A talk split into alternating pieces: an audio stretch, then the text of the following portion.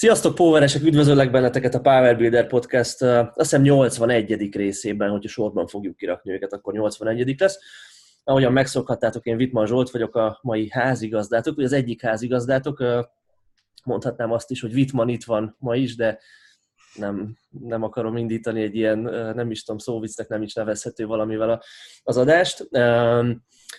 Annyiban lesz a mai adás egy kicsit formabontó, hogy nem egy külsős vendéget hívtam ma, hanem a PVB csapat két edzőjével, ez Márk Szilárddal és Érmelléki Márkkal fogjuk a, a következő témánkat kivesézni.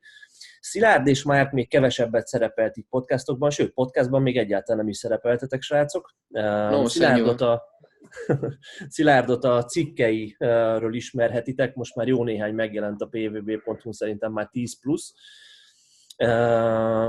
Márknak kevesebb dolga jelent még meg, ő is a központi termünkben, a PVB HQ-ban tart egyébként edzéseket.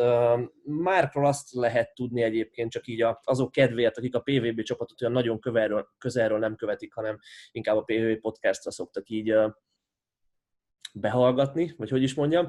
Szóval Márk most a PVB csapat egyik legerősebb versenyzője, és talán mondhatom azt, hogy a azzal, hogy Tibi a 105-ös kategóriából egy kicsit kivonult, és az erőemelést most Buk Tibi háttérben szerepelt csak az életében, Márk tölti be a csapatunkban a Tibi után maradt űrt, és igyekszik még erősebb is lenni, mint a Tibi, hogy talán most már olyan számokat hozom már, nem, hogy a, a Tibinek a legjobbjait lassan sikerül is lenyomni. Jól mondom?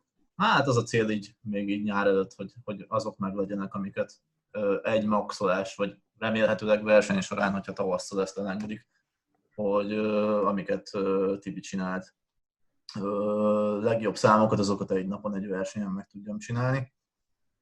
Azt egyébként nem tudom, hogy vagy érdemes elmondanom, hogy én egyébként úgy kerültem a csapatba, hogy Tibivel online coaching voltam majdnem másfél évig.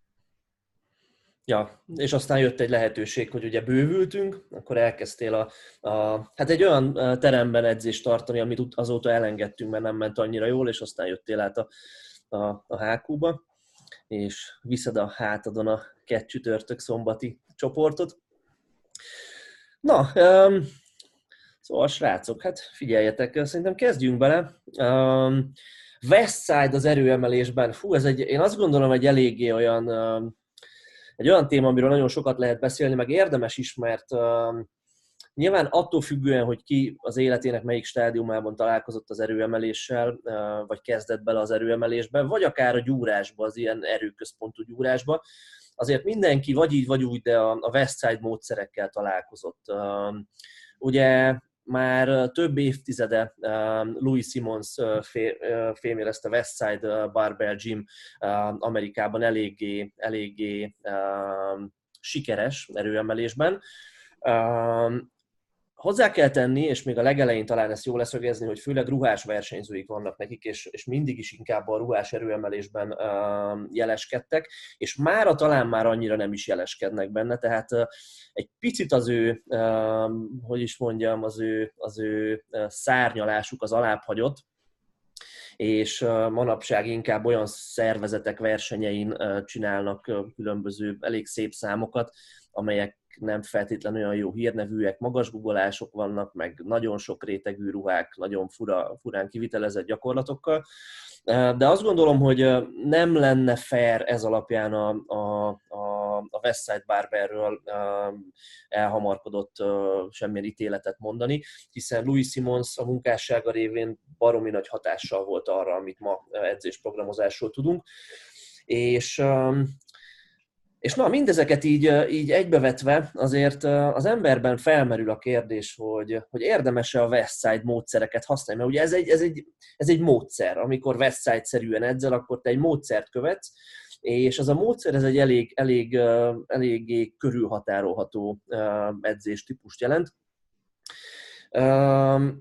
Talán azzal lehet legelőször találkozni, amikor az ember a Westside módszerekkel ismerkedik, hogy, hogy nagyon-nagyon gyakran maxolnak, vagy egy-két-három ismétléses, nagyon nehéz topsettet végeznek azok az emberek, akik westside bár sokszor elhangzik ez a Louis Simons meg a westside szájából, csak az westside igazán, aki, aki ott edz velük, és ez valószínűleg így is van, mert hát ezt tudjuk, hogy nyilván nem lehet egy, egy templéttel, vagy egy netes edzésprogrammal, Ctrl-C, Ctrl-V-vel átültetni a kultúrát, meg minden egyebet, ami egy termet jellemez.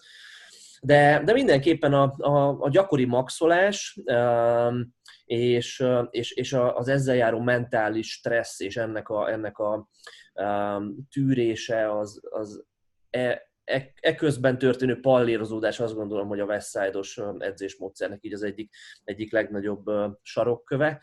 Milyen szavakat mondok, érdemes volt most egy kis koffein benyomni. Uh, igen, um, és mielőtt így belemennénk ezekbe a módszerekbe, mert nem feltétlen csak mese délután szeretnék én most itt tartani, hanem tényleg szakmailag szeretnénk egy kis támpontot adni mindenkinek, aki, aki, aki kíváncsi arra, hogy, hogy hogy néz ki ez a westside Elmondom azt is, hogy, hogy hogyan szereztünk erről viszonylag testközelből tapasztalatokat, vagyis hogy főleg én hogyan szereztem erről testközelből tapasztalatokat.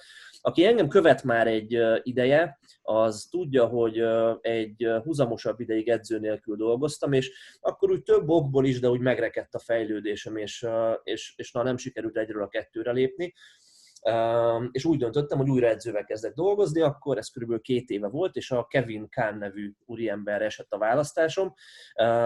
Sok videóban beszéltem erről, most nem akarok erre annyira kitérni, szimpatikus volt az ő munkássága, és egy olyan edzőt láttam benne, aki akitől tudok tanulni, főleg azért, mert egy nagyon nyitott és kísérletező kedvű edző volt, és aztán azt gondolom, hogy nem is gondoltuk még akkor, hogy mennyire nyitott és kísérletező kedvű edző lesz, ennek minden előnyével és hátrányával együtt.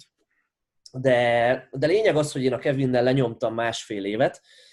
Um, utólag, és erről is csináltam videókat, meg írásokat, meg mindent, tehát ebbe se szeretnék most nagyon belemászni. Utólag én azt mondom, hogy, hogy sportolóként biztos vagyok benne, hogy fejlődhettem volna jobban más, egy kicsit tapasztaltabb edző kezei alatt, hiszen Kevin is néhány éve edzősködik.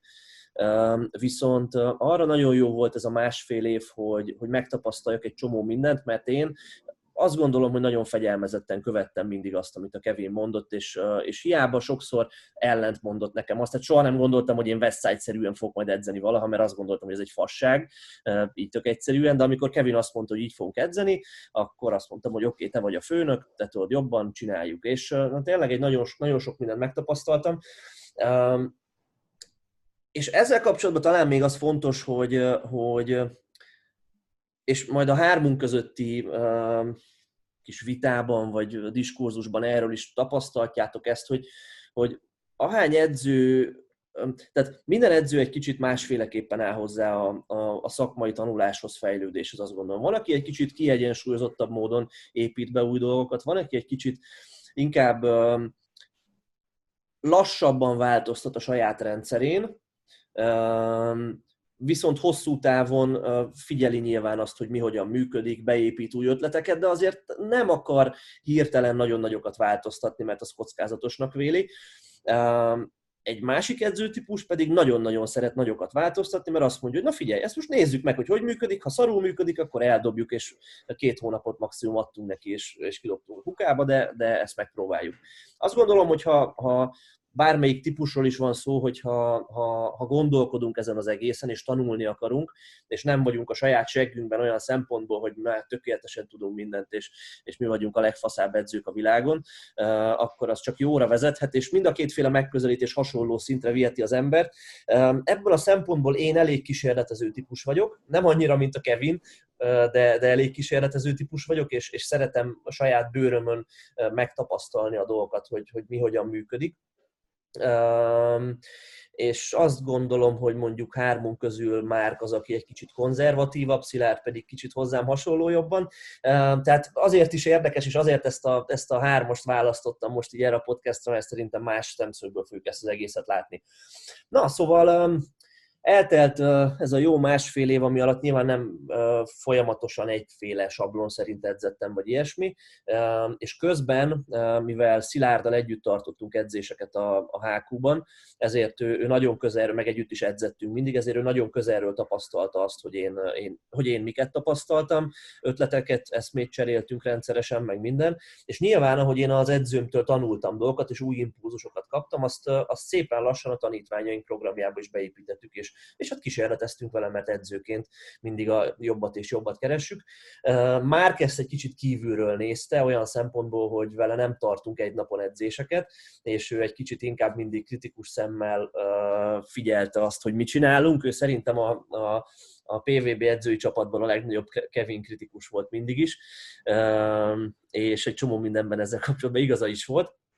Szóval, szóval nagyjából dióhéjban ennyit kell tudni arról, hogy miért beszélünk most arról, amiről, és, és hogy mire számíthatok. Um, mielőtt, bele, mielőtt, mielőtt belemennénk a, a, a módszerekbe, meg a szakmába, kíváncsi vagyok a véleményetekre, talán kis ilyen vitaindítóként, hogy megalapozzuk a hangulatot, hogy egy óriási kókler volt a Kevin, és nagyon nagy fasságokat csináltatott velem, vagy, vagy azért volt uh, igaza abban, uh, volt igazság abban, amit ő, amit ő, amit ő, amit ő kért tőlem, és, uh, és nem gondoljuk, hogy olyan rossz edző lenne ő. Szerintem Már... azért nem... Ja, jó, szilárd. Erre, erre, erre, erre, erre szerintem jobb, hogyha én válaszolok először, mert én jobban testközelből láttam itt az egésznek a, az egésznek a gyújtópontjától kezdve, és erre szerintem azért nem lehet így explicit válaszolni, mert nem ugyanazt csinálta Kevin, amikor elkezdtetek dolgozni, és utána az idő előre haladtával.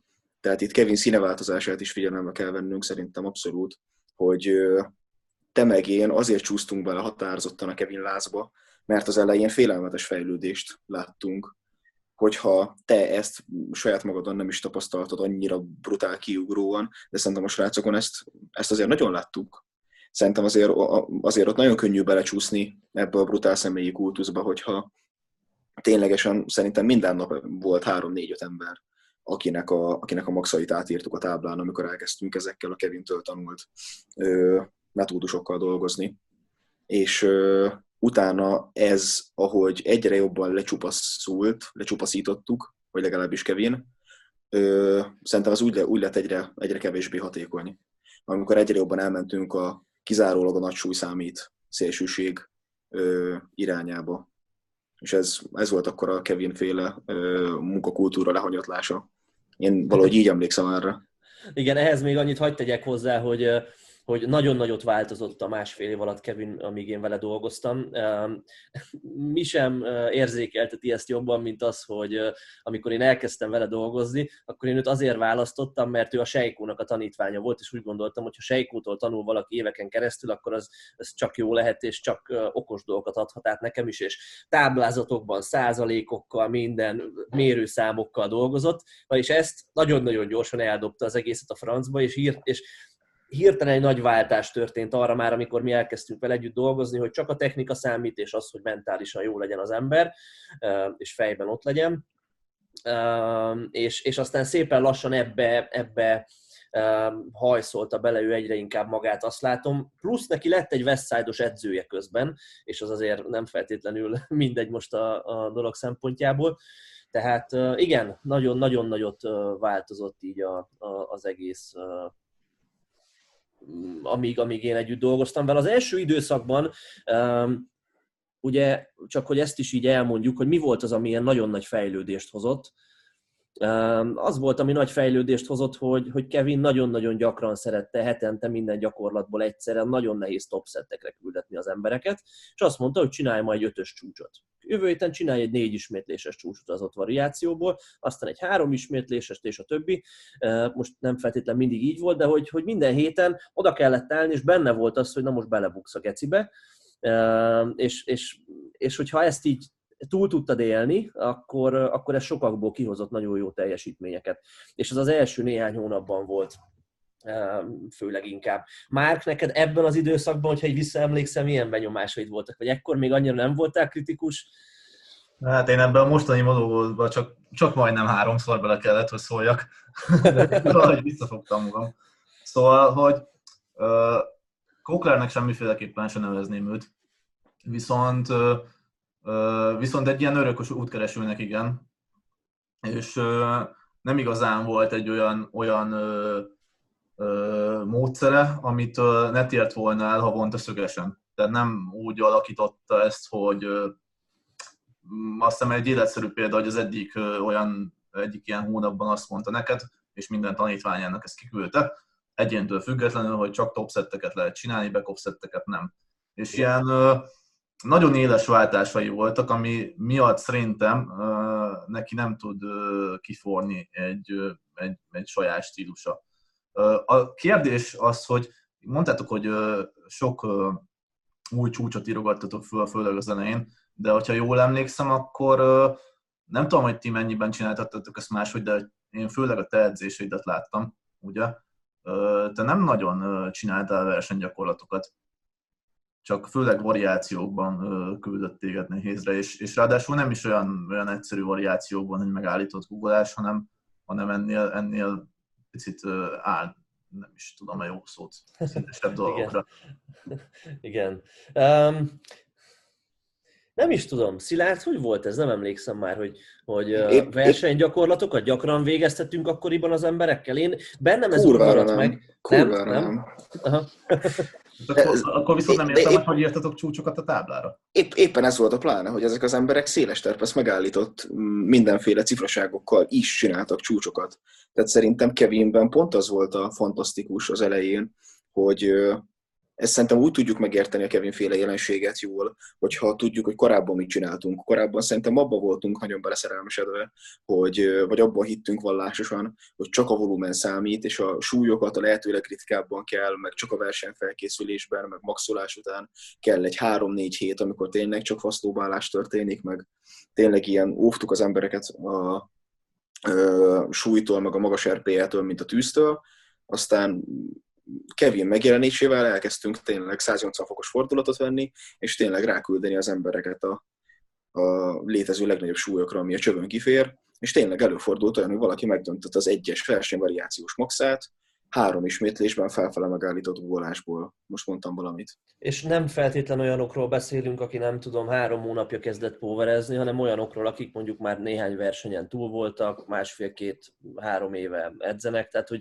nem mondom, hogy über haladókról, de hogy ezekről a, ezekről a klasszikus középhaladó rétegről beszélünk, akiknek azért már nem jön a fejlődés olyan nagyon-nagyon uh, könnyen mentál, a mentális keménységnek a fontosságát szerintem ezt mutatta meg nekünk Kevin borzasztóan, hogy a volumen az nem úgy volumen, mint a fogmosás, hogy megcsinálom valahogyan, szinte mindegy, hogy hogyan, hanem hogy tényleg minden egyes edzésnek tétje van, minden egyes sorozatnak, minden egyes ismétlésnek tétje van, hogy azt a, azt a kis hangyafasznyit azt hozzá tud tenni a totálodhoz, és akkor, hogyha megcsinálsz sok kicsi hangyafaszt, akkor majd, akkor majd a totálod az majd szignifikánsan növekedni fog ezt a munkamorál szerintem, én szerintem ezt húznám alá háromszor pirossal, hogyha ö, Kevinben mm, valamit ki kéne emelni, hogy amit, amit nagyon-nagyon jól tanított meg nekünk. Éppen ezért tök haszontalannak semmiféleképpen nem titulálnám a, az ő vele eltöltött nem tudom mennyi évünket, vagy valamennyit.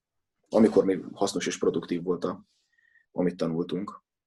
Számomra igazából az egyetlen érték, amit, amit, amit így fel lehet sorakoztatni mellette, az ez volt, hogy, hogy talán azok, azokat is belehajszolta a keményebb edzésbe, akik, akik, akik amúgy nem vették annyira komolyan, és mm, egy-két embernél ez talán be is talált és átfordult abba, hogy, hogy olyan igazi póveres legyen. Viszont, viszont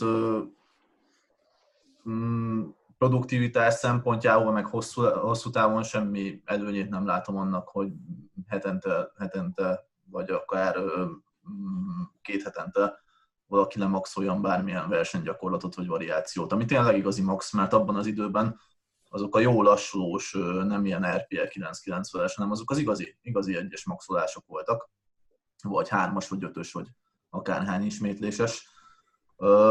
Viszont viszont ebben ennyi volt, és aki ezt, aki ezt behúzta két-három hónap alatt, hogy milyen poweresnek lenni, annak ez működött, aki, aki meg nem, az meg, az meg lehet, hogy hobbi szinten tökre fogja élvezni, de aki, aki, aki fél egy súlytól, aki, aki nem mer maxolni, abból, abból sose lesz mm, igazán jó versenyző szerintem, mert ez egy nyilván egy fejleszthető skill, mint ahogy minden az, viszont viszont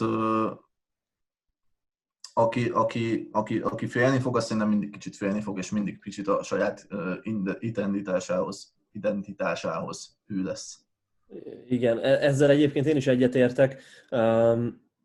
sok minden jutott eszembe. Egyrészt az, hogy, hogy hogy igen, tehát én is azt éreztem, hogy, hogy véges volt a, a, a fejlődési lehetőség ebben a rendszerben, hiszen Kevin, és most itt elhangzott az is, hogy úgy döntött egyik hétről a másikra, hogy senki nem csinál csak top szetteket és semmi volumen munkát. Ő ezt akkor például azért csinálta, mert neves kutatókkal és egyébként edzőkkel is beszélgetve arra a következtetésre jutott, hogy az erőt az, azt a nehéz szettek hozzák, és nem a volumen. És ő azt mondta magának, hogy basszus, mindenki csak a volumen munkát csinálja, pedig van XYZ bizonyíték arra, hogy, hogy a, a nehéz szettek hozzák az erőt.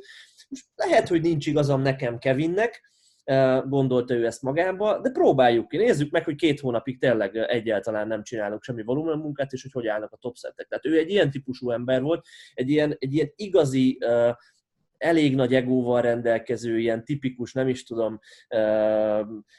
középiskolás tesi tanár feeling, aki, aki úgy izé, hajtja az embereket, és csak a mentális, és szét kell baszni, meg minden, és, és igen, amit Márk mondott, hogy, hogy néhány embernél ez betalált, és néhány ember megtanult keményen edzeni, az, az, az, egy, az egy hozadéka volt ennek. Hozzáteszem, hogy Nálunk ugye a teremben, amikor olyan csoportos körülmények között zajlanak az edzések, azért a hangulat az egy nem elhanyagolható tényezője a, a, a, az edzéseknek. Tehát az, hogy ki milyen energiákat áraszt magából, hogy két szet között csak így ülök a padon, és na jó, hát akkor most jön a következő szet, vagy olyan, hogy hú, most maxolni kell, szét kell baszni.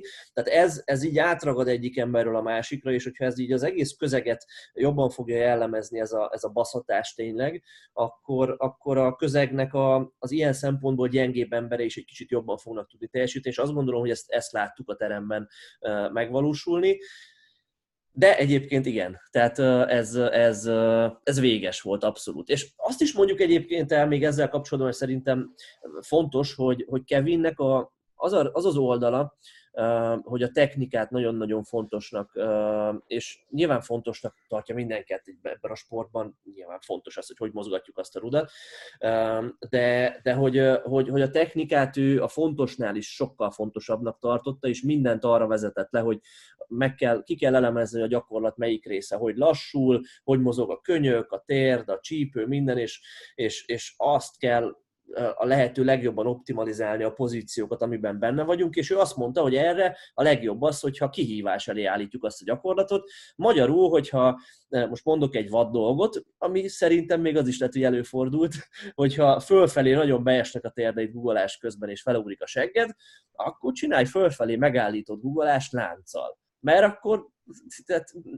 nem fogod túlélni, hogyha elköveted ezt a hibát, azt a guggolást, és rá fogsz érezni belülről, hogy mit rontasz el. Mert hogyha hibára kényszerít téged a gyakorlat, akkor anélkül, hogy, hogy te most kigondolod, hogy hú, az a baj, hogy a térdemet nem tartom eléggé kint, és tudjuk, hogy ezek a, ezek a kívülről jövő tippek sokszor nem nem találnak be az adott embernél, de hogyha ráérzel arra, hogy hoppá, hát ez a lánc meg a megállítás fölfel előre húz, kicsit ezt javítani kell, akkor hopp, tudom javítani a gyakorlatomat. Ezt a gyakorlatban szerintetek, szerintetek mi, mi láttuk rendszeresen, vagy, vagy, vagy nem feltétlen adunk ebben Kevinnek igazat, hogy a nehéz variációkkal lehet jól technikát fejleszteni. Szerintem azt a módszert láttuk korábban megbukni, hogy 60-70%-kal technikát gyakorolva a technika majd szépülni fog. Mert szerintem ez, ebben akartunk hinni korábban, és ezt láttuk megbukni, hogy az emberek lehet, hogy Visszagondolva szerintem akkoriban az emberek nem vették elég komolyan a technikai instrukciókat. Azért, mert nem tudom, 70%-kal egy 5x4-et, vagy 5x5-öt, vagy nem tudom, ilyesmit, az meg lehet csinálni russa technikával is. És az emberek azt gondolták, hogy jó, hát ez így kényelmes, ó, oké, mondogatja majd magáét, hogy oké, majd figyelj erre, meg figyelj arra, amíg nem, nem érezte, hogy ez ténylegesen probléma, addig nem, vett, nem vették annyira komolyan a technikai tanácsadást az emberek. És viszont amikor elkezdtünk nehéz súlyokra menni, akkor viszont megérezték, hogy hú, baszki, ez tényleg megbüntet, hogyha földobom a seggem és beesik a térdem, mert akkor nem fogok tudni vele felállni a mozdulat közepétől. Éppen ezért, ö, éppen ezért a technikához szerintem ténylegesen hozzátett az, hogy ö, rendszeresen 85-90-95 százalék fölötti terheléseknek voltak ezek kitéve, ezek a ilyen-olyan variációk, amiben akár két-három komponens is változtatva volt. Ilyen szalagos, olyan láncos, amolyan terpeszes, mit tudom én. Hmm, szerintem ilyen módon technikát fejleszteni nem lehet. Másrészt, hogyha, hogyha olyan variációkból indulunk ki, amiben több komponense meg van változtatva, tehát mondjuk egy változó ellenállás, meg egy megállítás is van benne, az már a mm, használt súlynak a százalékát ugyanúgy le fogja nyomni 70 százalékra. Nem, azért 70%-ra nem. Legalább, hogyha csinálsz egy két, két ismétéses topsetet, akkor azért nem. De attól, mindegy, attól függ, hogy, hogy mennyire, mennyire mm, specifikus, specifikus exotikus, ez volt a szó, amit annól használtatok, hogy mennyire exotikus a variáció, az nagyon-nagyon lenyomta a használt mert hogy voltak ott cifra dolgok, amivel amikor Kevin ebben nagyon belelendült, és nagyon mindent meg akart javítani a variációkkal, akkor ő szerintem beleesett ebbe a hibába. Másrészt, másrészt szerintem túl nehezek voltak azok a szettek.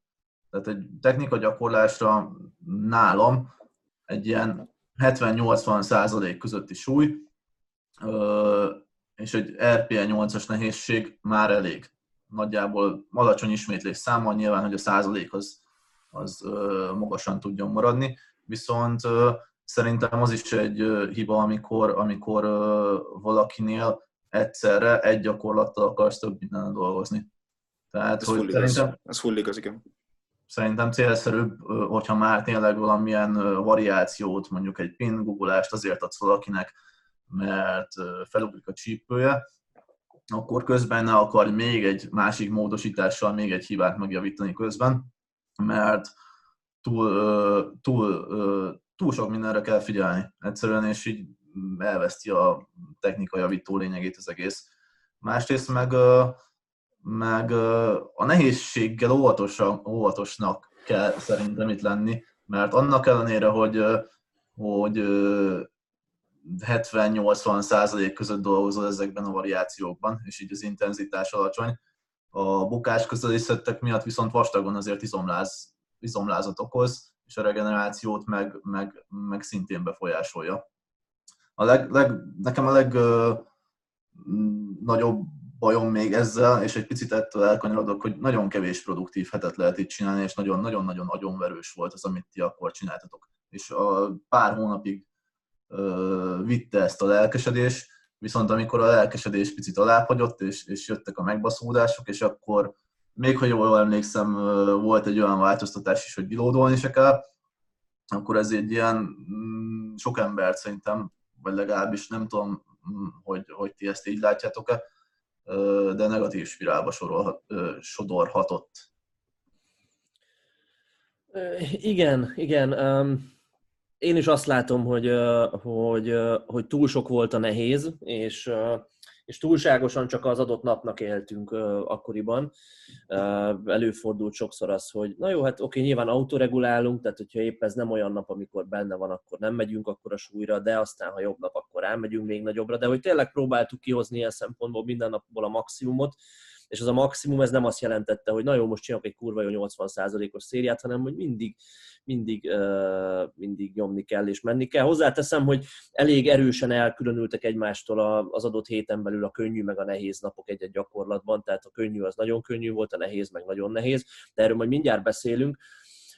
Itt közben szeretnék vágni, hogy igen, igen. egy, egy, egy fontos dolgot, hogy a, a technika fejlesztésének egy, egy, szerintem egy nagyon fontos aspektusa az, hogy tényleg, hogy azoknál a gyakorlatoknál, ahol nincs teljesítménykényszer, odafigyelj és megpróbáld egyszerűen a lehető legjobb tudásod szerint végrehajtani.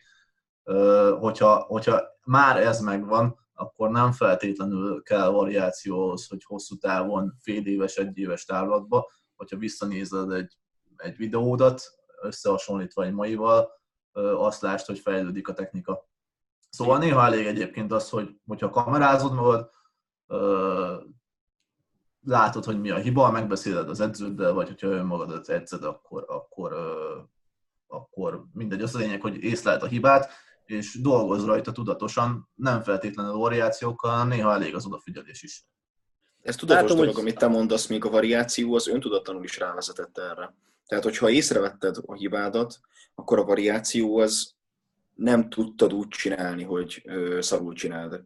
Éppen ezért volt beleépítve a technikajavító változat. Továbbá kezdőként én ezt a cifravariációkat későbbiekben is, ezt a mai napig megtartottam, hogy bátran változtatok sokféle dolgot, mert amíg az embernek nincsen kialakult mozgáskultúrája, mert fogalma sincs, hogy neki milyen terpesz a kényelmes, meg fogalma sincs, hogy ő zuhanósan vagy kontrolláltan akar lemenni, mert igazából minden kényelmetlen, addig, addig nagyon jót tehet az, hogyha akkor beírja az edző, hogy most Google szűkebben, most Google szélesebben, most Google lassú, lassabban, most Google gyorsabban, most Google így, meg úgy, mert mert emlékszem, tisztán volt ilyen élményem, hogy szűkterpeszes, szűkterpeszes googolást írtam az egyik lánynak, és, és azt mondta, hogy baszki, én nem, nem tudom, miért nem így googoltam, sokkal kényelmesebb. Csinálhatjuk most attól mindig így? Mondtam, hogy hm, van neked kényelmes, és erősebb vagy, akkor csináljuk mindig így és eszünkbe se jutott volna azt, hogy a hollósi Esztinek, mert szerintem róla van most szó, hogy az Esztinek, az, valaha azt mondanánk, hogy figyelj, nézzük már meg, hogy,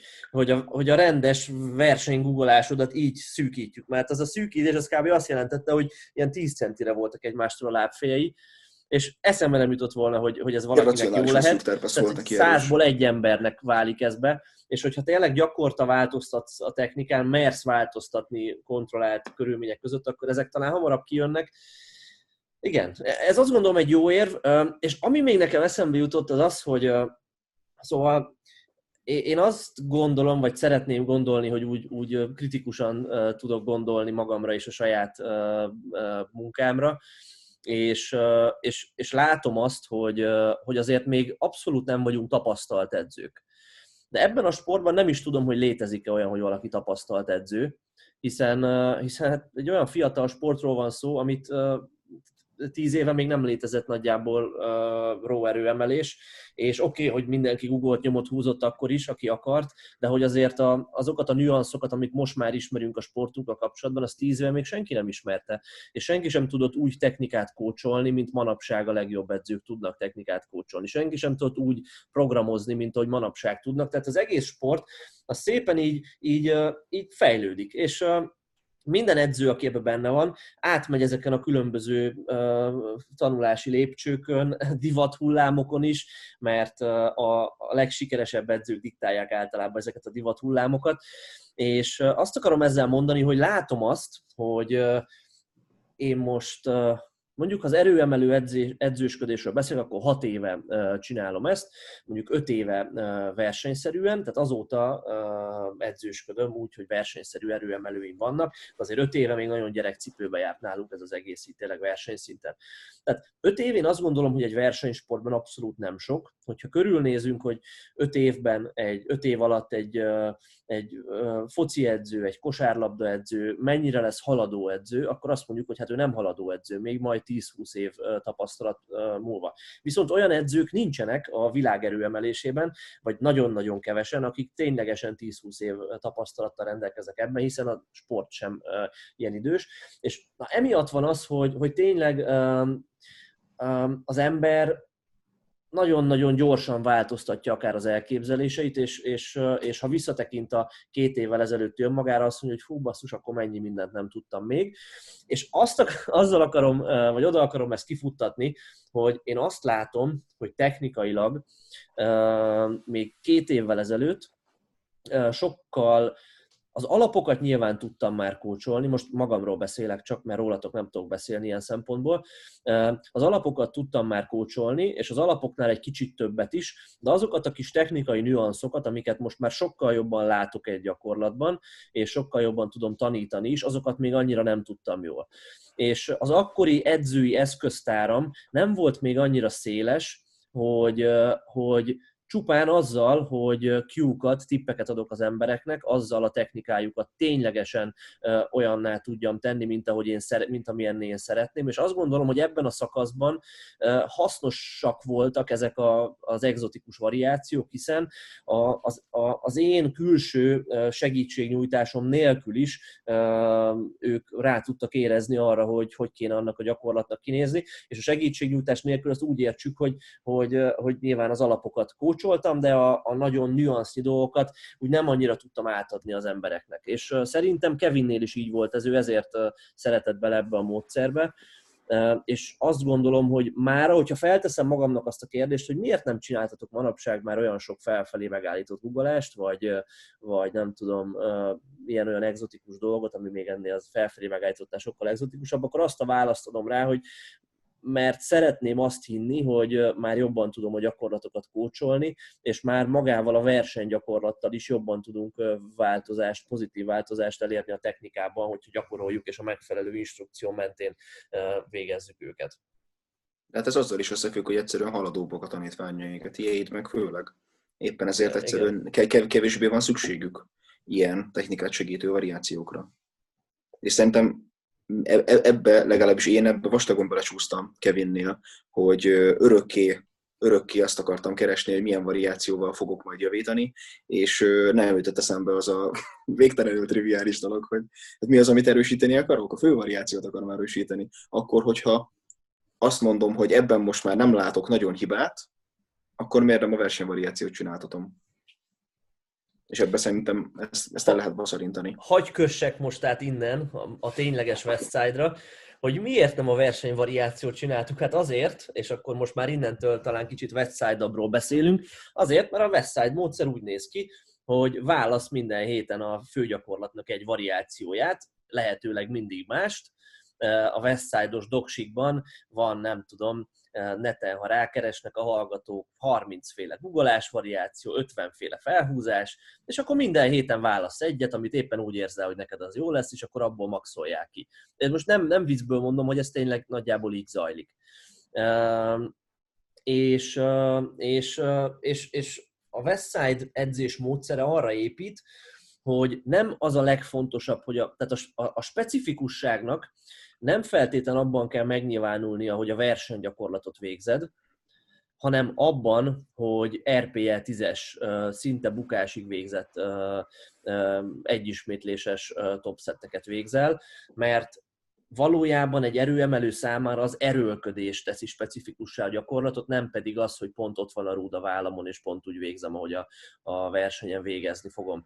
Tehát ezzel érvelnek amellett főként, hogy, hogy sok gyakorlatvariációt kell csinálni, mert nyilván, hogyha minden héten a egyes maximumot akarom versenygyakorlatból megjavítani, az egyes nem fog menni, mentálisan egy rossz helyre fog vinni, hogy már megint nem ment, már megint nem ment.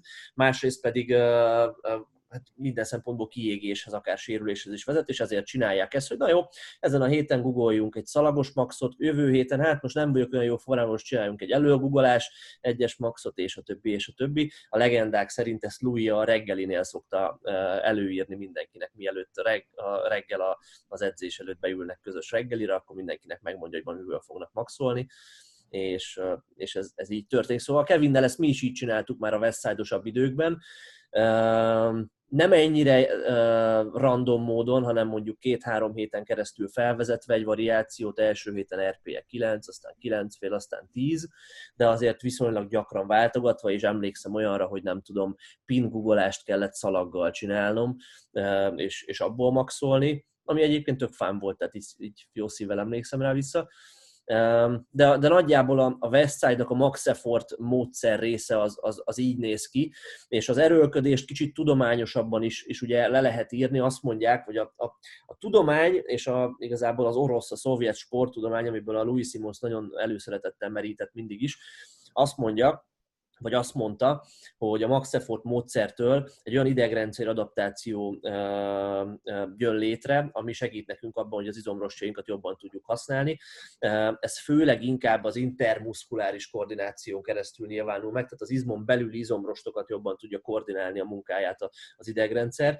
Ez, ez tudományosan is amennyire lehet ezt bizonyítani, bizonyított, és Louis Simons ezért mondta azt, hogy oké, okay, ha a tudomány azt mondja, a szovjet sporttudósok mérése azt mondták, hogy a 90% fölötti súlyok mozgatása kell ahhoz, hogy az intermuszkuláris koordinációt, uh, uh, bocsánat, intramuszkuláris, az izmon belüli koordinációt uh, javítsuk, akkor, akkor, akkor csináljuk ezt.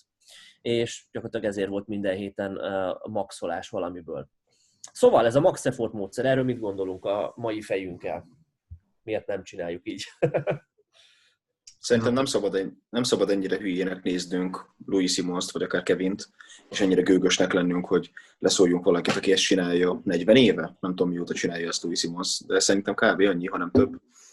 Azért az annyi idő alatt csak felhalmozódik neki egy csomó rutin, de valószínűleg azért van Louis Simonsból csak egy, meg Westside Barbellek százai sincsenek szanaszét az országban, meg a világon, mert ehhez a fajta edzésmódszerhez, ahol tényleg minden edzésen ki kell köpnöd a tüdőd, meg tényleg be kell szarni a súly alatt, ehhez kell az, kell az a közeg. És ez meg viszont nem sematizálható. Nem az van, hogy írok egy templétet, hogy az így nagyjából csináld ezt, 80%-ig biztos, hogy jó lesz, hanem itt nem a, az, amit csinálsz, hanem ahogy csinálod, az adja meg a kurva nagy fejlődést. Én azt gondolnám, hogy itt ez a titoknak a nyitja, nem azért, mert ez akkora, akkora nagy tudomány által alatámasztott csodamódszer, szovjet ajánlások ide vagy oda. Uh, azt lehet tudni, hogy általában uh, Louis Simonsék hetente programoznak, nem? Aha. Tehát az a baj, hogy uh, az én szememben ez a folyamatos heti maxolással, hogy uh, hogyha, hogyha blokkokban gondolkodsz, akkor viszonylag kevés ideig tudsz folytatni egy olyan blokkot, ahol hetente mm, egy vagy két gyakorlatot lemaxolsz, és így egyszerűen erőnövekedés szempontjából szerintem azért nem lesz specifikus, mert, mert nem elég hosszúak a blokkok ahhoz, hogy adaptációt tudjanak kiváltani. Izomnövekedés szempontjából azért nem, mert korlátozzák a volument, és mivel, mivel az ilyen, ilyen szettek mellett kevesebb a volumen, és a tudomány mai állás szerint még mindig az izomfeszülés, nagy izomfeszülés alatt eltöltött idő hatására, vagy időfüggvényében nő az izom. És ezt az, hogy van két-három szett, amikor tényleg nagy izomfeszülés van, az, az tök jó, viszont, viszont nem biztos, hogy az a két-három szett annak a nehézsége megéri azt, hogy, hogy te ezért kevesebb ilyen produktív szettet tudj végezni. Harmadrészt szerintem ott, ahol, ott, ahol RPL 10 szetteket googolsz, meg, meg, meg, meg nagyon-nagyon közel vagy a bukáshoz,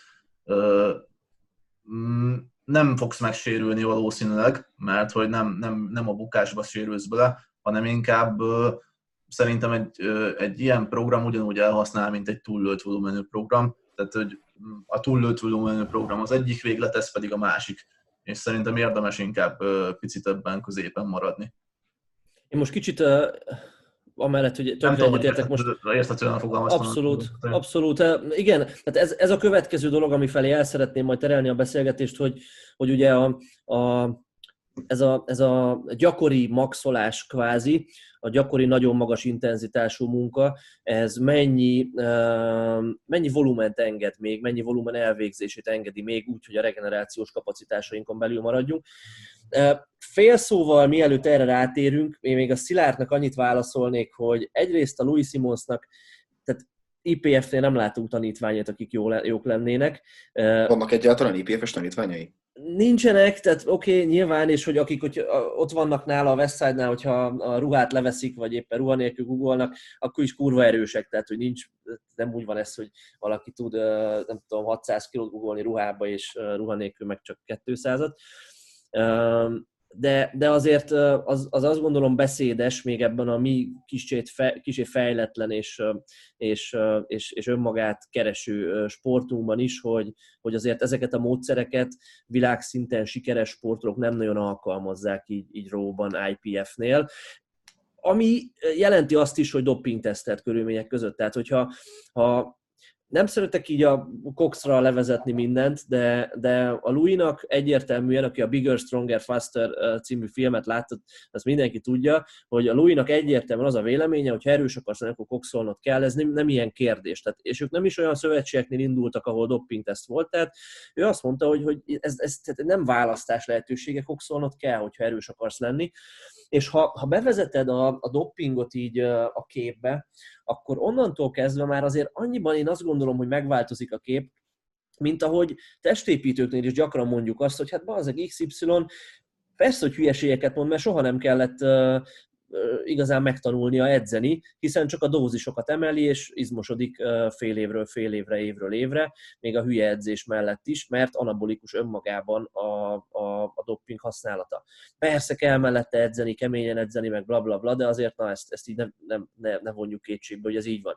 És hogyha Louis-nál azt mondjuk, hogy figyelj, ott, ott tényleg ö, olyan dózisokat tolnak az emberek, ami azért olyan nem kicsi, ö, már pedig ezt ő maga mondja, akkor, akkor már azt is gondolhatjuk, hogy ezzel ők nagyjából egy, na, ez most hülyén hangzik, de kicsit mindegy, hogy hogy edzenek, akkor is lesz izomnövekedés az anabolika miatt, akkor is, akkor is az izomnövekedés része lesz a, a folyamatnak, és nem feltétlen kell az izomnövekedés az izomnövekedést az edzésprogramozás egy nagyon fontos, hogy mondjam, elemeként szerepeltetni, és ő mondhatja azt, azt akarom ezzel mondani, hogy oké, okay, maxolunk gyakran, viszonylag kis volumen munkát végzünk, így is izmosodnak az emberek, erősödnek, meg minden tök jó. Na de mi van akkor, ha valaki naturál, aki, akinek minden attól függ izmosodás tekintetében, hogy mekkora volumenű melót tud elvégezni edzésen, és mi az, amire, amire jó reagál. De ezzel kapcsolatban meg ötletünk sincs, hogy az, hogy az mennyire nyomja fel a regenerációs potenciálodat. Igen. Na igen, az, az, az egy másik kérdés, igen. És, és ugye a Westside-osok, hogyha már most itt tartunk, meg egy másik gondolat még zárójelben, tehát most inkább, amikor, amikor Westside-ról beszélünk, nem arról beszélünk, hogy ha most Louis Simonshoz lemennénk, akkor ott mit csinál, mert fogalmunk sincs egyikünknek sem, csak ilyen podcastokból, meg videókból, meg ilyenekből lehet egy pici kis képet kapni erről. Tehát inkább arról beszélünk most, hogy ha valaki felmegy az Elite FTS-re, és, és a Westside-os cikkeket elkezdi olvasni, és ez alapján kezd edzeni, akkor akkor ő mit várhat gyakorlatilag ettől, és, és mit gondolunk erről a rendszerről, így, így kívülről, külsősként használva az interneten írottak alapján.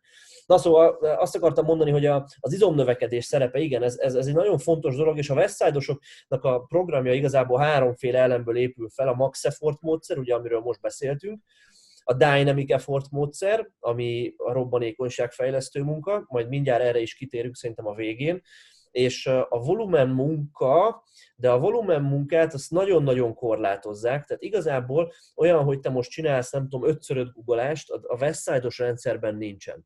A Westside-os rendszerben, hogyha googleásról van szó, akkor vagy csinálsz egy max effort melót, ami úgy néz ki, hogy mondjuk nem tudom, variációba egy ismétlés RPE 9 fél vagy 10, és aztán annyi. Tehát nem csinálsz utána már, hogy leveszed a súlyt, és csinálsz még 4x4-et, meg 5x5-öt, meg 4x6-ot, vagy pedig a, a dinamikus munka, amikor azt csinálod, hogy szalagokkal, ilyesmi csinálsz 10x3-at 60% plusz szalaggal.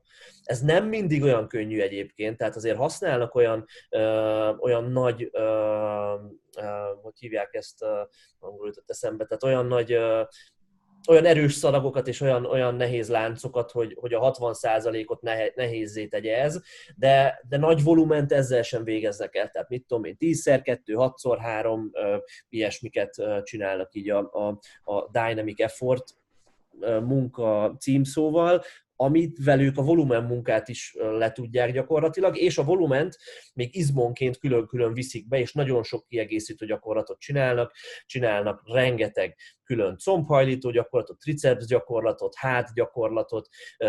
Én hallgattam podcastokat így, így a témában, úgy olyanoktól, akik, akik ott edzettek, és, és volt, aki azt mondta, hogy heti háromszor minden edzés végén két hátgyakorlat van, amik olyan elég nehezek, tehát tíz ismétlés lehúzások, aztán evezések, meg bla, bla, bla tehát olyan, olyan inkább az izomépítést ilyen badis módszerekkel képzelik el bevinni. Na, tehát nagyjából így... De, hogy az ő céljuk akkor ez a, egy, ez a kiegészítőkkel, akkor egyértelműen az, hogy, hogy izomnövekedést érjenek el. Tehát, hogy nem, nem, nem, izé, nem másra használják, hanem kimutattan erre, hogy testépítő módszerekkel próbálnak még izmosodni mellette. Igen. Ah. Hülye, hülyeség ez szerintünk? Mármint, hogy... Azt gondolom, hogy egyébként akiknél ez egy jó alkalmazható módszer, a max effortokat leszámítva, azok a akik, akiknek még annyira kezdetleges, kezdetlegesek a főgyakorlataik, hogy igazából nem olyan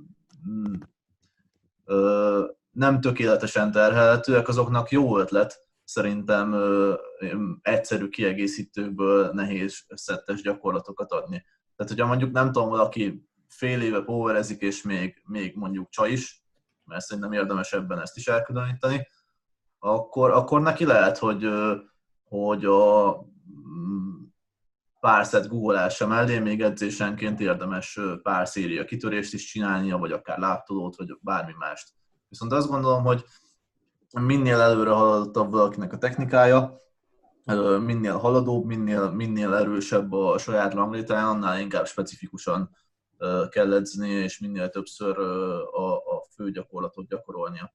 Tehát amíg, azt gondolom, amíg, amíg jó valakinek az izomépítő potenciája, és valóban kezdő, addig jó ötlet sok kiegészítő gyakorlatot, akár magasabb ismétlésebb szám, magasabb ismétlés számmal bukáshoz közel végeznie, viszont minél inkább haladóbb, annál inkább el kell mozdulni a specifikusság irányába. Igen, gyakorlatilag azt, azt tenném még hozzá, bocs Szilárd, gyorsan, hogy, hogy hogy kezdőként izomépítést stimulálni nem is tudsz olyan nagyon jól az alapgyakorlatokkal, hiszen hogyha jó, egy fekvenyomásra gondolunk, persze pumpálni mindenki tud, de ha már kicsit egy összetettebb gyakorlatra gondolunk, egy googolásra, ilyesmi, akkor, akkor ott ugye ezt nem tud annyira megküldeni addig, amíg a technika az nem olyan, hogy meg tud küldeni rendesen, és, és, és a technika az nem olyan még az elején, tehát ahhoz kell egy jó, jó adag gyakorlás, hogy, hogy, hogy az terhelhető legyen. Egyébként a, a, hú, a kínai súlyemelőkről olvastam én azt, hogy ott, ott így néz ki egy kezdőnek a felépítése, hogy az elején mindent a, a specifikus munkát csak gyakorlásként fogják fel, nagyon kis súlyokkal, tényleg nagyon aprólékosan felépítve a technikát, és mellette viszont tudják, hogy ez nem terheli meg az izmaikat annyira, és gépeken edzetik gyakorlatilag őket, meg, meg ilyen nagyon egyszerű izolációs gyakorlatokkal, hogy közben, mi, amíg a technika fejlődik, addig az érizmot is építs. És hallott, azt olvastam, hogy combfeszítő gépen, meg ilyet, tehát ennyire banálisan testépítő módszerekkel edzetik őket. De rájuk ez halmozottan igaz, mert hogy nekik meg a szakgyakorlataik sokkal bonyolultabbak, mint egy lóbárgulás, vagy egy, vagy egy szomó felhúzás, vagy bármi. Azt gondolom, hogy egy-két év alatt azért el kell jutni olyan szintre technikailag és izomtömegben, hogy, hogy ne legyen szükség sok kiegészítő gyakorlatra, sok kiegészítő gyakorlatra, és attól a pillanattól kezdve, hogy már megfelelően terhelhetőek a gyakorlatok, és az erőnövekedéshez, izomnövekedéshez elég stimulus kaphat valaki ezáltal, onnantól már a kiegészítő gyakorlatoknak, kiegészítő gyakorlatok, kiegészítő hát nevezzük kiegészítő gyakorlatoknak, inkább át kell tolódni az egészség megőrzés felé. Viszont abból se kell sok. Akartál valamit mondani, Szilárd? Azt mondtad, amit én akartam. Ja, ja. Igen, um, Szóval most így hangosan gondolkozva, valószínűleg azért még egyszer, már nem akarok ezzel lovagolni, ez a, ez a dopping téma azért nem mindegy ebből a szempontból, hogyha ha West Side-os rendszert nézzük, és én emiatt mondom azt, hogy naturál sportolóknak, tehát nem mondjuk azt, hogy nem lehet fejlődni, tehát hogy nyilván, hogyha edz az ember, és googleás, fekvenyomás, felhúzás gyakorolja, és mellette az izmainak ad elég stimulust, akkor lehet fejlődni sokféle módon. Mi most azt keressük, hogy hogyan lehet hatékonyabban fejlődni, és, és, és igen, ilyen szempontból, amit Márk mond, hogy, hogy, hogy hosszú távon azért nem biztos, hogy azt látjuk a legjobb póvereseknél, hogy, hogy nagyon kis volumenen tartják az alapgyakorlataikat, és mellette mindent csak kiegészítőből visznek be, mert egyszerűen tehát, nem ezt látjuk, amikor megnézzük azt, hogy hogy edzenek a legjobb póveresek. Kérdés lehet az, hogy miért nem ezt látjuk, miért, milyen előnye van annak, hogyha az ember a, a specifikus szakgyakorlataiban a volument az szépen azért, ahogy egyre haladóbb növeli, azzal szemben, hogy kiegészítő gyakorlatokból viszi be ezt a volument. Mm, ja, ez egy jó kérdés szerintem. Értelemszerűen a... Hogy mondod? hogy ti ezt hogy használjátok jelen pillanatban, vagy hogy gondoltok rá mondjuk egy ö, olyan ember esetében, aki versenyző, és már, már mondjuk legalább három verseny elindult, mm, és haladóbbnak tekinthető.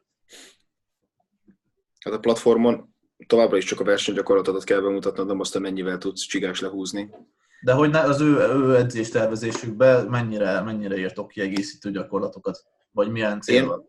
Én teljesen egyetértettem azzal, amit te írtál, hogy leginkább csak egészségmegőrző céllal, tehát a, valamennyi evezés, mert nyomások legyenek valamilyen szinten ellensúlyozva vállöfácsó ellentétes oldalán is.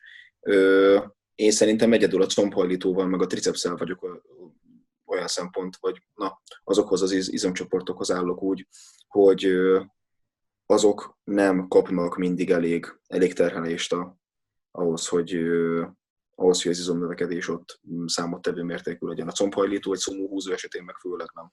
Ez jó, hogy mondod, mert hogy ö, egyébként ezt én is így gondolom, hogy ö, googleás, felhúzás esetén nem nagyon érdemes pluszba combfeszítőre, ö, segre, ilyesmi olyan jellegű kiegészítő melót végezni, mint lábnyújtás, vagy hipsraszt, vagy akármi ilyesmi egy haladó erőemelő esetében. Viszont a fekvenyomás az picit szerintem más, ami olyan szempontból, hogy eleve egy, a nyomás ugye egy volumentűrőbb gyakorlat, és sokkal, gyak, sokkal gyakrabban, sokkal többet lehet belőle csinálni, és ott jó ötlet viszont erő, vagyis teljesítményfókusszal szerintem tricepsre és vára kiegészítőket írni a rengeteg nyomás mellé persze. Tehát ott, ott ezt meg lehet tenni, és van is értelme. Tricepsnek általában jut ez, hogyha jobban közelítjük vele a bukást. Így akkor azt miért ne egy ilyen gyakorlattal, ami nem terheli a vállövet, egy ilyen gyakorlattal vigyük be, mint egy letolás, vagy triceps extenzió, vagy ilyesmi. Az jött eszembe most, hogy a legszebb mindig így az edzés programozásban az, amikor a tapasztalati úton valamire rájön az ember, és aztán azt a tudomány által tudja igazolni, és nem fordítva, tehát nem arról van szó, hogy a tudomány valamit mond, és aztán hát, mintha ezt mi is így tapasztalnánk, mert az sokszor félre vezetheti az embert, és szerintem most amiről beszéltek, az főleg a tapasztalat diktálja, hogy, hogy azért a, a, a tricepset azt, azt jót tesz, hogyha edzük külön, a combhajtót jót tesz, ha edzük külön, de miért van ez? Mert tényleg, amit, amit Szilárd is mondott, a, a triceps csak a nehéz nyomásoknál kapcsolódik munkába, ellentétben a mellizommal. Ugye látszik a mérésekből, hogy a mellizom már a 60%-kal végzett széria első ismétlésénél is aktiválódik számottevően, a triceps még kurvára nem, csak akkor, ha már a mell fárad, vagy nehezebb a gyakorlat. És igaz, ez egy combhajlítóra is. Egy combfeszítő az aktiválódik már az 50%-os guggolás során is, hogyha képesek vagyunk jó technikával robbanékonyan googolni, akkor tudjuk aktiválni szinte maximálisan. Még egy combhajlító seg, az, az inkább a, a, a, a nehezebb ismétléseknél fog számottevően dolgozni. Szóval valószínű, hogyha most ezt így próbálom visszavezetni, ezért van az, hogy az elsődleges mozgatókra, mint a combfeszítő vagy a, vagy a, vagy a mellizom, nem feltétlenül szoktunk látni azt, hogy hasznos plusz munkát végezni. Aztán nyilván most ezt mindenki úgy értse, hogy attól függ, mert van olyan, akinek pont a combfeszítője a gyenge, mert nem tudja jól használni googolásnál, és neki érdemes azért egy kicsit, itt tudom, bolgár googolásokkal, vagy, vagy belt erősíteni. Lát, de láttál már olyat, hogy valakinek attól nagyobb combja lett volna? A gyakorlatban? Igen. Igen. Tehát, hogy akkor, gondol... akkor, akkor, már inkább vetetem le valakivel a térdgumit, hogy ne legyen az aljárugó, de specifikusan tudja gyakorolni mégis a googolást. De vagy, szerintem vagy, kettő... ilyes, ilyesmiknél érdemes próbálkozni, szerintem talán magasabb ismétlés számokkal. De kettő nem zárja ki egymást. Tehát miért ne googolhatnál térdgumi nélkül a verseny előtt x hónappal, meg miért ne csinálhatnál ilyen izolációs kiegészítőt. De egyébként még a Zsoltinak annyiban akartam reagálni, hogy ez szerintem a legtöbb esetben nem feszítő gyengeség, hanem egyszerűen csak ügy, ügyetlen az illető, és nem érzi, hogy hogyan kéne a feszítőjén tartani a terhelést googolásnál. Tehát akkor most megint csak akkor Kevinnek volt igaza, hogy technikát kell gyakorolni mindig, azt akkor, ha, ha az jó, akkor olyan nagyon nagy azt nem lehet. És jó, akkor már csak... látunk, olyan példákat is, hogy valakinek itt szemre nincs tökéletes technikája, vagy nagyon csípősen gól, és mégis rohadt erős. Igen. Erre, e- e- erre most kurva nehéz azt mondani, hogy csípősen Google, akkor lehet, hogy ne, nem tud máshogy mert nincsen neki boka mobilitása, vagy nem tudom, vagy, vagy nem tudom, mit mondjak még, nem próbálta máshogy. És e, ezzel, ezzel erősödött meg, neki soha senki nem mondta, hogy próbálj meg, próbálj meg más technikával googolni. Lehet, hogy úgy még erősebb lenne. Ezek, ezek, ezek mindig a valóság, az alternatív valóságoknak olyan ösvényei, amelyek fogalmuk sincs, hogy a Mandalorian erősebb vagy gyengébb lenne, hogyha más technikával googolna. Nem tudjuk sajnos.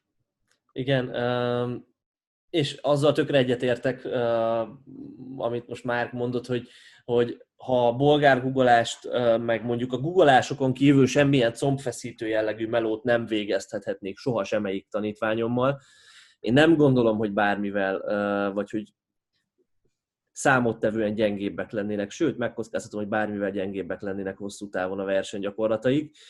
Viszont azt, azt gondolom, hogy, hogy bizonyos esetekben azért egy kis plusz lehet hasznos, tehát hogy az, az edzés programozás megfelelő periódusaiban versenytől távol, még ha nem is hoz olyan nagyon sokat egy pluszban bedobott bolgárgugolás, vagy láptolózás, hogyha valakinek van rá lehetősége, de azért, de azért lehet úgy, lehet úgy igazítani az edzésprogramot, hogy, hogy míg googolásból csak X terhelést tudnak kapni a combfeszítőd, úgy, hogy a regenerációs kapacitásaidon belül maradjál, úgy láptolóval két x terhelést is tud kapni a combfeszítőd, és tudsz regenerálódni belőle, hiszen egy kevésbé terhel, megterhelő gyakorlatról van szó, és akkor már én azt gondolom, hogy ezt be lehet építeni úgy, hogy hasznos legyen. Be, meg, föl, fel lehet építeni úgyis az edzést, és meg lehet tervezni egy, úgyis az edzést, hogy soha nem láptolózok és soha nem bolgárhugolok,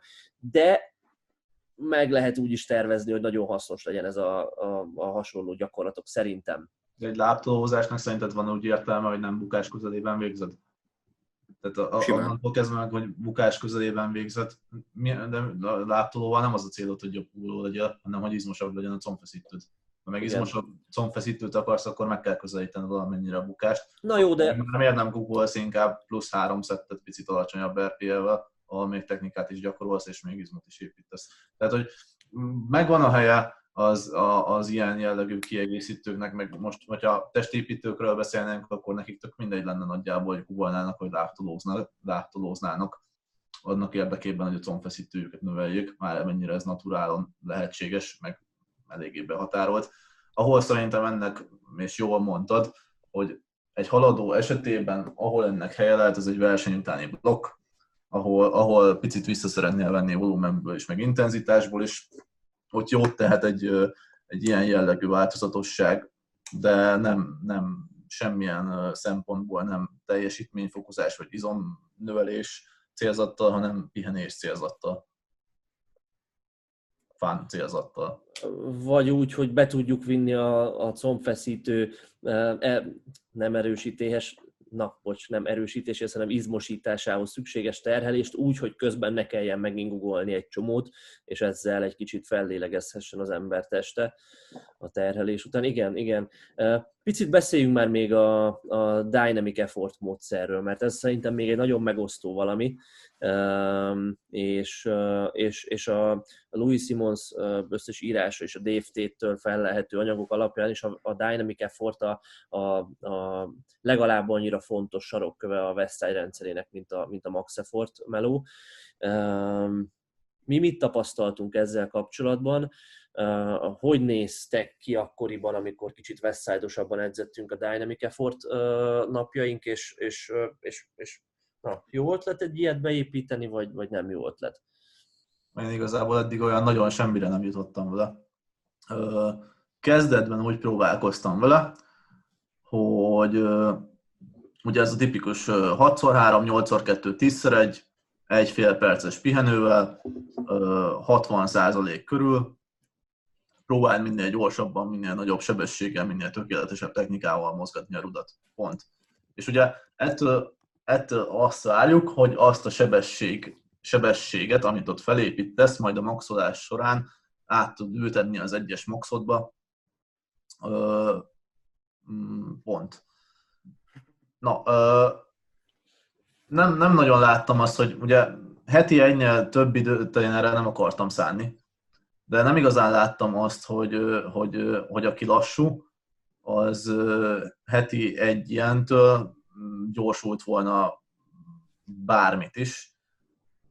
Aztán volt még olyan verzió, hogy próbáltam eltöröl, eltörölni azt, hogy limitált pihenő legyen, és tényleg még inkább azzal a fókusszal, hogy, hogy minél inkább egyforma ismétlések, egyforma sebességgel történjenek, és ez a százalékot is már próbáltam jobban egyénre szabni.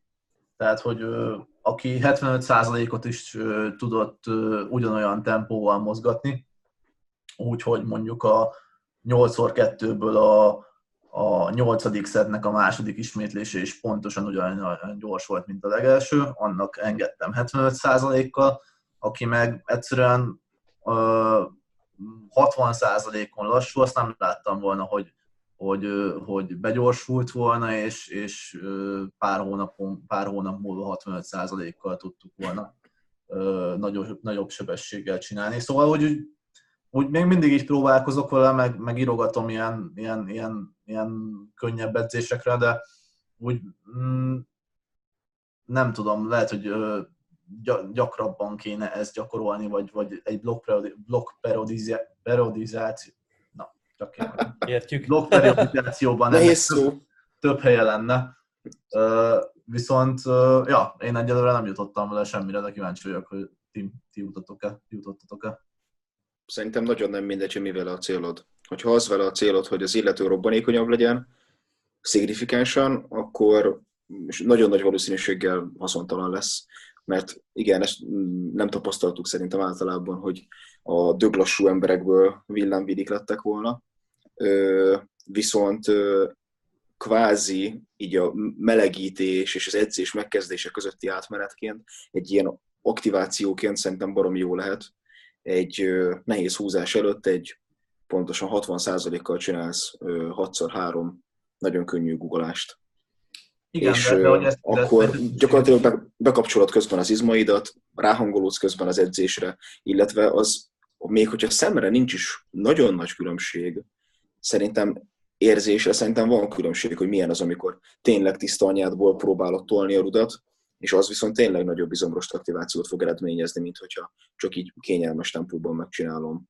De kérdés az, hogy, hogy, hogy szerinted kell-e ezt külön programozni? Vagy, vagy alapból, hogy ami, amit én gondolok, hogy ennek úgy kéne élni a fejekben, hogy, hogy amikor felmész akár egy top settig, akkor már a 70 kilót is feldugod a plafonra felhúzásnál, mert annyira gyors akarsz vele lenni. Tehát, hogy akkor megvan a speed, megvan az izomrost aktiváció, minden megvan. Tehát, hogy ezt, ezt programoznunk, nem tudom, hogy, hogy nekünk így kell-e külön, vagy, vagy, vagy többre jutunk, hogyha hogyha, hogyha, hogyha beleírunk egyszer egy fekvenyomást, vagy egy bármilyen ilyen mm, felhúzást, vagy akármit ilyen speed variációba. Én az utóbbi időben ezt még arra használom, hogyha a versenyvariációnak meg akarom növelni a... Volumenjét? Nem. Gyakoriságát. gyakoriságát, ez szó nem jutott eszembe, gyakoriságát, köszönöm, akkor, akkor egy ilyennel bevezetni azt, hogy akkor a heti második lóbár, vagy a heti második szumó, az, az akkor egy ilyen babasúlyjal való robbanékonykodás legyen. És akkor ezt szépen lassan fölépíteni, hogy az is valami produ- ennél produktívabb ö, súlyjal használatos ö, edzés munka legyen ott a későbbiekben. De akkor ö, ti engedtetek valahol akit ö, magasabb százalékra benne?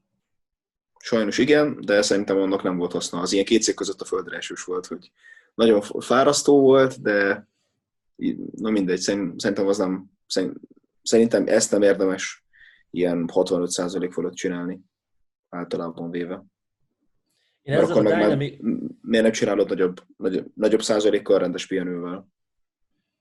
Én ezzel a Dynamic Effort melóval um, úgy vagyok, hogy, hogy úgy agyalok rajta sokat, mert uh, tehát biztos, hogy nem hülyeség. Tehát biztos, hogy nem azért használják Louis Simonszék, mert tehát az összes többi részét az ő, az ő metódusuknak úgy, úgy nagyjából meg tudom indokolni a jelenlegi tudások szerint, meg ugye mindent így átbeszéltünk, és erre meg így próbálunk kicsit csomót ködni, hogy most ez hogy van, vagy tényleg jó, vagy nem, és most amiket eddig felsoroltatok, az gyakorlatilag azt mondta, hogy nem jó, csak nem tudom, bebelegítéstek, meg megszoktatni a magasabb gyakoriságot, meg ilyenek, ilyesmire jó, de hogy, hogy külön önmagában nincs egy, nincs egy egy, egy tényleg olyan haszna, ami, amit más ellenében az ő uh, javára fel tudnánk hozni, hogy dynamic effort melót kell végezni, hogy az edzésprogramozásban minden döntés ilyen lesz, hogy ha valamit csinálok, az valami helyet fogom csinálni, te, és, és na, ez... ez Tegyük hozzá, ez, hogy, hogy legtöbbször ezt olyan helyeken alkalmazzák, ahol uh, ami egy uh, tehát, hogy nem, ezt erőemelésen kívül sok sportban uh, sikeresen alkalmazzák, hogy uh, blokkokban gyorsaságot fejlesztenek, ezért fordul meg az én fejemben az, hogy ebben az esetben lehet, hogy jobban működne a dolog, hogyha tényleg blokk, blokkokban gondolkodnánk. Én azt gond, igen, én Bocsánat, bocsánat, az többi sporttal ez azért más, mert az erőemelésben megteheted, hogy lassú vagy. Ez, egy, ez nagyon kevés sportban van így, hogy itt nem kötelező gyorsnak lenni. A kosárpályán szar leszel, ha lassú leszel, a birkózás ha szar leszel, súlyemelésben is szar leszel, mindenben szar leszel, ha lassú vagy. Én azt mondanám, hogy azért erőemelésben sem, tehát hogy itt is a lehető leggyorsabbnak kell lenni a nagy súlyokkal, de az, hogy tehát a, a specifikusság nem mindegy, hogy egy, egy, nem tudom, tényleg amerikai foci mellé, vagy egy sprinternek a, robbanékonyságán többet tud fejleszteni egy 50%-kal végzett speedgoogolás, mint egy 70%-os széria. Tehát ez, ez bármennyire is nem ez a szakterületünk, és nem értünk hozzá mérehatóan, ez azért így tudományosan egy, egy alap vető dolog. Tehát igen, az, azt gondolom, hogy, hogy sportolóknál, olyan igazi sportolóknál lehet ennek létjogosultsága. Nekünk kényelmes erőemelőknek, nem tudom, én arra gondoltam még egyébként, hogy itt, itt lebeg a fejemben az, hogy, hogy a szemem előtt az, amikor láttam egy videóban a Dave Tate-et beszélni erről, és, és ő azt mondta, hogy hát a Dynamic Effort edzések a legnehezebbek, mindig azok a legdurvábbak, nem tudja hányszor hány tomát eli a vödröt a googolások után, meg ilyesmi, és az tényleg durva, tehát ne úgy képzeljük el, hogy felrakok 60%-ot, azt akkor pattogok vele, hanem úgy képzeljük el, hogy, hogy ténylegesen addig engedik föl az embereket súlyban, amíg, amíg még a mozgásnak a gyorsasága az, az kívülről nézve gyors, tehát ez azt gondolom kell egy tapasztaltabb edzői szem, viszont, viszont azzal nehezítik ugye a gyakorlatokat, hogy mindenhez használnak, minden Dynamic Effort melóhoz használnak szalagot vagy láncot, amivel azért a, a gyakorlatnak a, a, a, nehezebb szakasza az azért nem lesz annyira könnyű, én azt gondolom. És hogyha azt hozzátesszük... Időlimitet szoktak használni? Sokszor igen, tehát nyilván a hányás részéhez ez is hozzátehet, hogy egy perceket pihensz csak ugolás közben, akkor sok szerencsét barátom, hogyha nem vagy hozzászokva, de még ha hozzá vagy szokva is.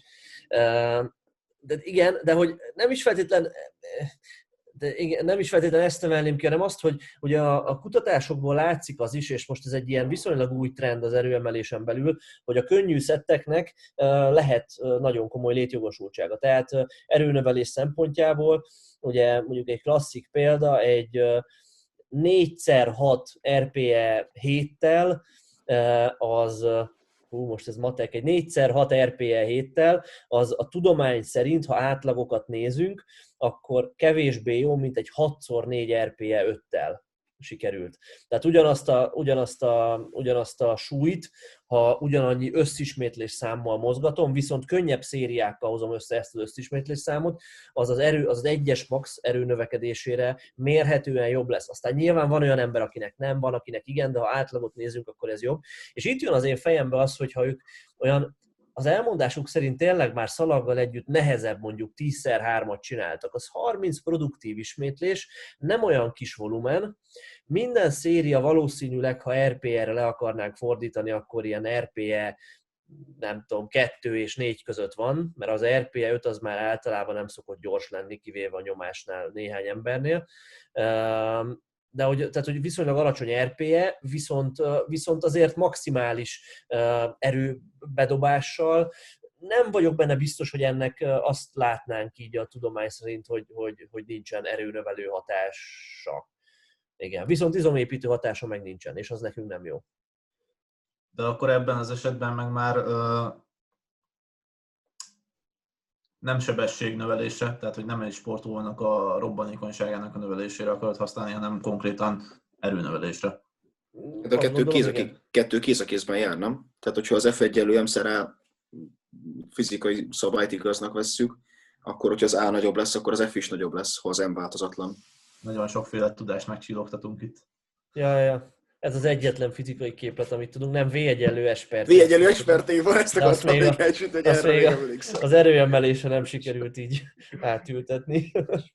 Meg azt sem tudom, mit jelentenek azok a betűk. Tehát... Hát tudom. Igen. Na figyeljetek, ezzel a magas röptű gondolat fonállal akkor zárjuk szerintem ezt a beszélgetést, és már lassan másfél órája dumálunk. Aki eddig hallgatta, az valószínűleg fanatikusabb, vagy hát szereti az ilyen tudományosabb, vagy jobban belemenős témákat, és nem feltétlen csak azért kattintott a PV Podcastra, mert hogy a Király Lacival csináltam egy beszélgetést. Hozzáteszem a Király Laci beszélgetés lassan tízezer megtekintésnél, tehát brutális, nagyon-nagyon jó. De na, lényeg az, hogy, hogy valószínű mélyen érinti, vagy érdekli ez az egész azt, aki eddig meghallgatta. Szóval azokhoz szólnék most, és szeretném őket kérdezni, hogy ha, ha ilyen kifejtős beszélgetéseket hallanátok szívesen, akkor, akkor az milyen témában lenne? Kommentben erre várjuk a, a mindenféle ötletet, hogy mit, mit elemezzünk így. És, és ja, addig is edzetek keményen, meg egyetek jókat, meg szerintem inkább ne vesszájdozzatok, de aztán csinál mindenki, amit akar. Sziasztok! Sziasztok! Hello!